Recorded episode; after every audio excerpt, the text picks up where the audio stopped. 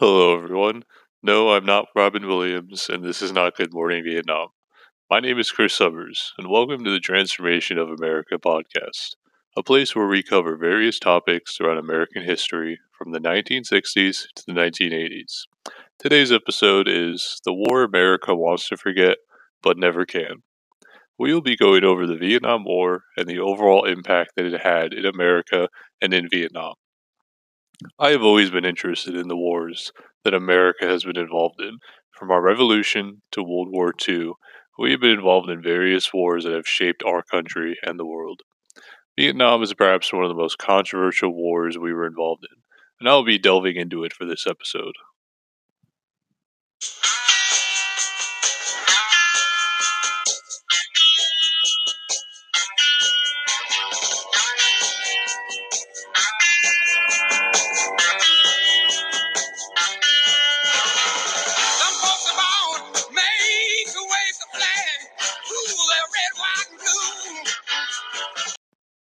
To start, let's get into why we even entered Vietnam in the first place, and the backstory of the war. But before we even get into the war, it's important to understand the events that took place beforehand. Prior to the Vietnam War was World War Two, which was obviously one of the deadliest wars in history. Unlikely allies with the United States and Soviet Union teamed up to battle the Axis powers, but as the war was reaching its end, there was already preparations being made for the inevitable confrontation between the United States and Soviet Union following the power vacuum that World War Two had left. France and other various European countries had to abandon their colonies to focus on the war effort, thus leaving Japan in particular able to wreak havoc on these colonies.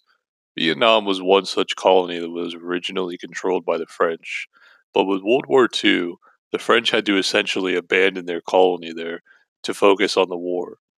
The French would regain control of Vietnam fairly quickly after the war, but the popular figure of Ho Chi Minh was able to resist the French and had Chinese support. Ironically, Minh was an ally of us during World War Two, and he even quoted Thomas Jefferson in the Vietnamese Declaration of Independence. So, why did we even enter the war then? After the world had just gone through this deadly war, and the United States didn't really have a concrete reason to intervene in Vietnam. Well, initially, it was to help the French to meet, remain the dominant foreign power in Indochina. The United States was determined to also stop the spread of communism at the time, and the communist takeover of China in nineteen forty-nine solidified the United States' stance in wanting to prevent any more Asian countries from falling to communism. Death, death is a preferable alternative to communism. There is also, of course, the Korean War, in which North Korea had invaded South Korea in nineteen fifty, about five years before the official start of the Vietnam War. Germany was also another example of a country being split in two between being backed by communism or capitalism, a showcase that lasted until the fall of the Berlin Wall in the nineteen nineties. So with all this, the United States was obviously paranoid about letting any country become communist. While helping the French may have been the initial goal, the overall reasoning behind us entering and staying in Vietnam was to contain communism. Christian Appy talks about various aspects of the Vietnam War in his book, American Reckoning, where his overall message is that the war was the death of American exceptionalism. Though not really, since he also says that it has made a resurgence with events such as nine eleven. Appy says that America entered Vietnam initially, so we could essentially be good Christians and help these non-white people, but also argues into what I believe is the main issue throughout the war, with the United States' stance on containing communism. We wanted to spread, stop the spread of communism at any cost, and really explains why we had presidents from J F K, Eisenhower, and Nixon, all arguing the same stance despite how they may have felt about the war before becoming presidents. Appeasement and the issues in Munich were also why the United States refused to give ground to communism. Hitler was appeased at the Munich conference, and we had learned not to appease aggressive powers, given the world war that had just happened as a result. What would become known as the domino theory was coined by Eisenhower, where he used this to explain how countries would continue to fall like dominoes under communism unless the U S interfered. The idea being that the fall of Vietnam to communism would lead to the fall of countries throughout Asia, such as Japan, which would become a country that would eventually be one of our greatest allies in that region. And that's it for part one. We looked into the origins and prelude of the Vietnam War, how the United States was adamant on containing communism so it would not spread, so they adopted a policy of containment to contain communism. For the next panel, we will be going over how the United States actually handled itself over Vietnam.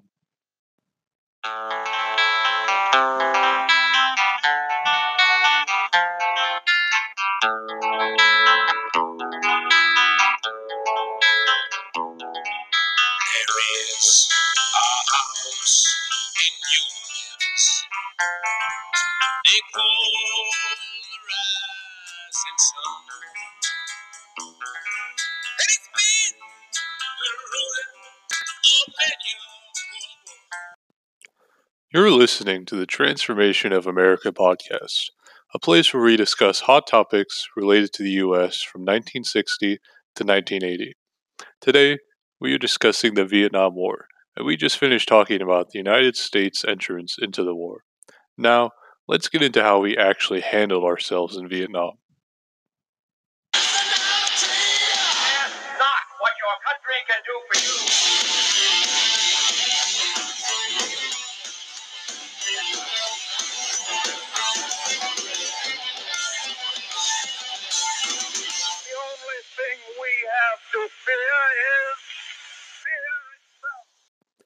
The use of atomic bombs was always on the table during the Cold War for both the U S and Soviet Union after the Nagasaki and Hiroshima bombings.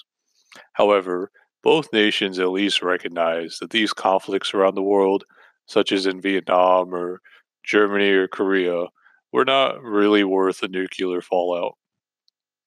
The United States had put in a leader for South Vietnam by the name of Ngo Dinh Diem. He was pretty unpopular among the Vietnamese and would eventually be assassinated in a coup that was ironically supported by the U S. Perhaps the most famous incident regarding just how unpopular he was was when a Buddhist monk set himself on fire in South Vietnam to protest Diem. Following the coup, there was even more unrest in Vietnam, and the situation was becoming bleak for the South. U S Secretary of Defense Robert McNamara concluded after a visit to Saigon that the U S either had to admit defeat or increase our involvement in the war. There was also no congressional declaration of war against Vietnam, similarly to Korea, though in Korea the United States went into that conflict through the U N instead. One of the main strategies during the Vietnam War was Operation Rolling Thunder, initiated by President Johnson. The main purpose of it was to scale up the bombings in Vietnam over time. The central objectives were to raise the morale of the South while lowering the North's, destroy supply trails, and the destruction of bases and defenses. Though it had inflicted a great deal of strategic damage on North Vietnam, it also caused massive needless destruction and death, with tens of thousands of civilians having been killed of it.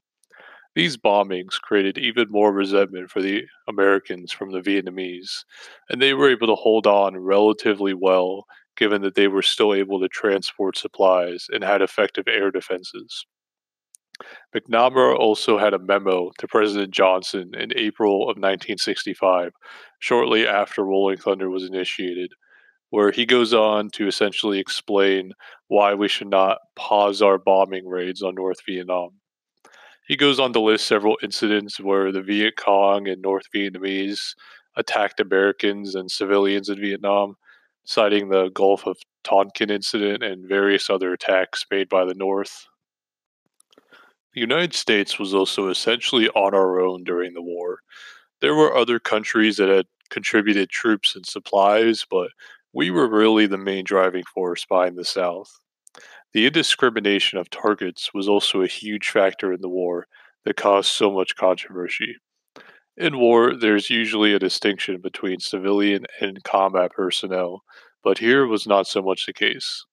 If a village was thought to or had been seen with any Viet Cong, that was enough reason to raid the village, and this just made more Vietnamese favor the North, since, in their eyes, the U S was a foreign enemy in their country while the North was trying to push them out. One of the most notable events of this was the My Lai massacre, a South Vietnamese village that was raided by U S troops. A few hundred unarmed villagers were killed, and this included men, women, and children. It created even more tensions between the Vietnamese and American soldiers, and even fueled some controversy over in America that I'll get into later. The U S obviously had the firepower and numbers advantage, but the Viet Cong were fighting on home turf and had higher morale. The U S was somewhat used to fighting in this kind of terrain from battles against Japan in World War Two, but this was on a whole different level. Vast forests and mountains, tunnel systems that the Vietnamese used as traps and travel, the U S truly was in the lion's den, despite how much destruction they themselves were causing as well. It also didn't help that the Viet Cong were constantly on the offensive, despite our attacks devastating their numbers as well. They just continued to push on. One of the major turning points in the war was the Tet Offensive. It was one of the largest offensive campaigns of the war and was conducted by the North. They targeted multiple sites in hope of confusing the South and getting them by surprise. It was initially going well for the North, where they ended up capturing many of their targets. However, after the United States and South Vietnamese forces countered, the North had lost all of what they captured and suffered abundant losses.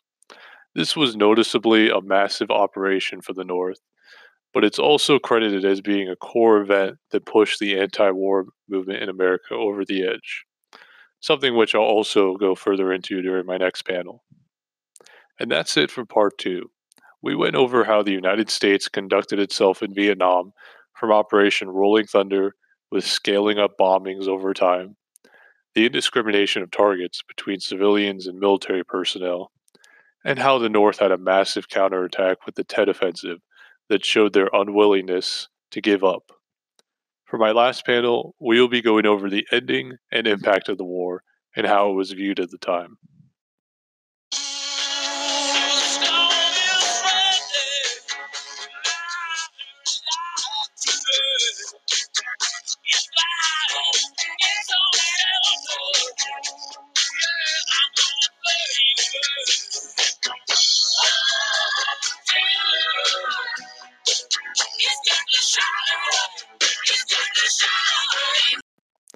We have so far looked into the beginning, reasonings, and events that took place during the Vietnam War. Now, let's get into the ending and impact of the war on both an international level and within our own country, and generally how the war was viewed at the time. Good evening, my fellow Americans. Tonight I want to talk to you on a subject of deep concern to all Americans and to many people in all parts of the world, the war in Vietnam. To start with, let's get into the Bay of Pigs invasion. This took place during nineteen sixty-one, which was about halfway into the Vietnam War. It was a C I A plot to overthrow Fidel Castro because of a, you guessed it, in order to contain and limit communism. It was a completely failed attempt and an embarrassment for the United States, and led to the Cuban-Soviet relations increasing. It also led to another major event during the Vietnam War, the Cuban Missile Crisis. It was perhaps the closest the U S and the Soviet Union came to escalating the war into a nuclear war.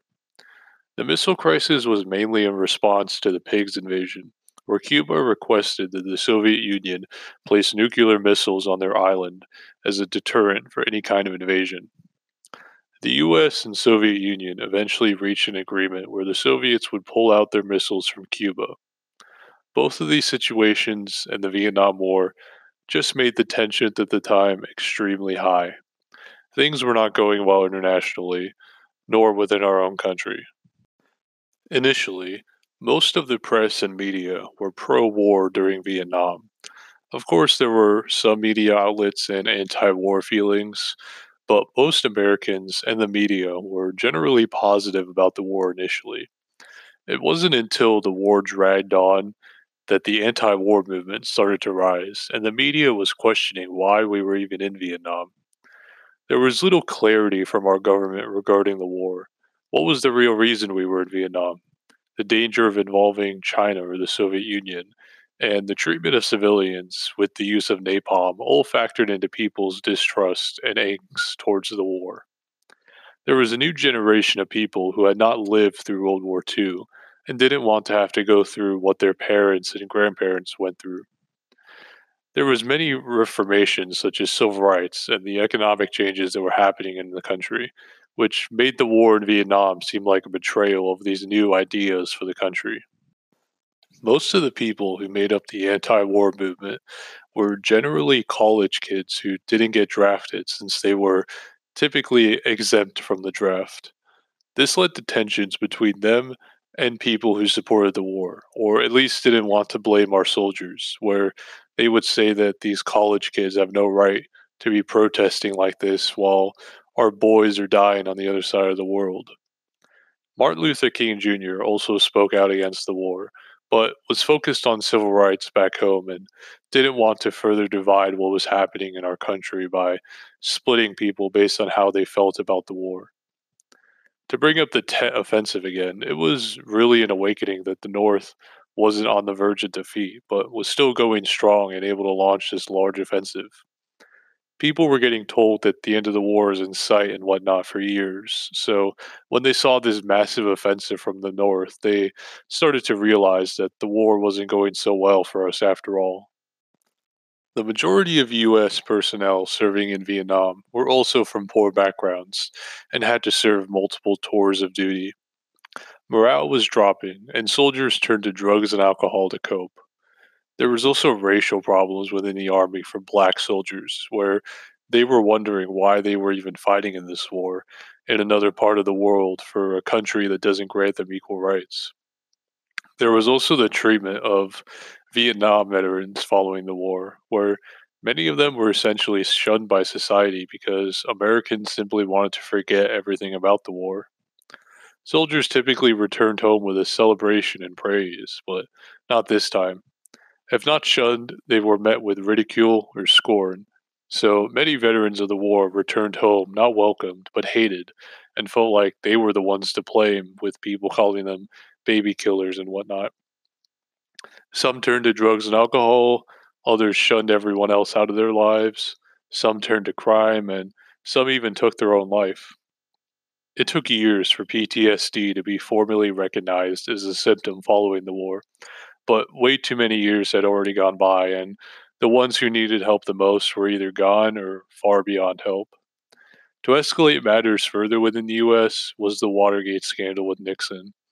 It was happening on the verge of the end of the Vietnam War, and just fueled people's defiance against our government. The world was in the midst of the Cold War.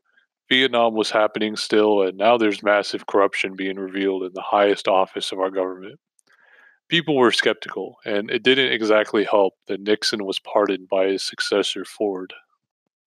Finally, the fall of Saigon, which marked the official end of the Vietnam War. American forces were evacuating following Operation Frequent Wind, which called for the evacuation of American personnel and South Vietnamese. It was the largest helicopter evacuation in history. So large that they had to start pushing their own helicopters off their aircraft carriers in order to make room for other helicopters to land and drop off more people. The fall of Saigon marked the transition of Vietnam into the Socialist Republic of Vietnam. Shortly after the final helicopter took off, North tanks rushed into Saigon, and those that were left behind were to be forced into rehabilitation camps. The Pentagon wanted to get people out as quickly as possible, and maybe that was the right decision given the timing of when the tanks from the North came into Saigon. We-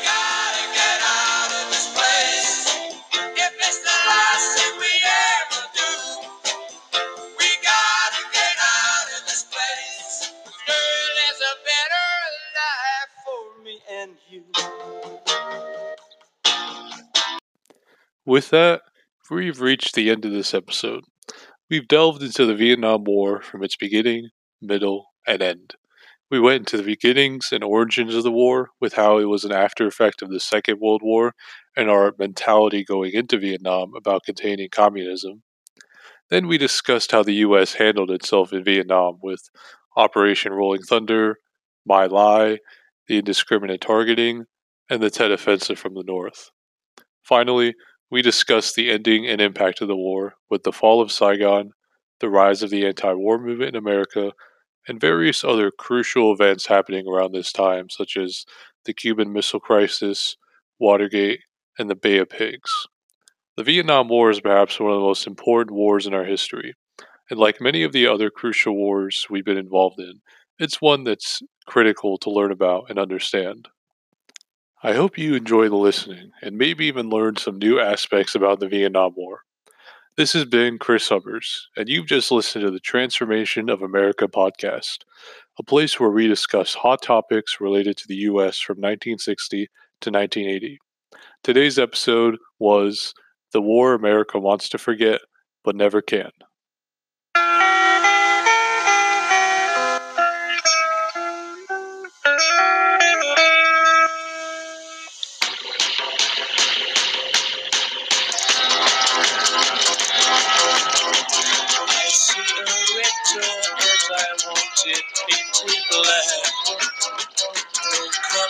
Anymore, I want them to turn black.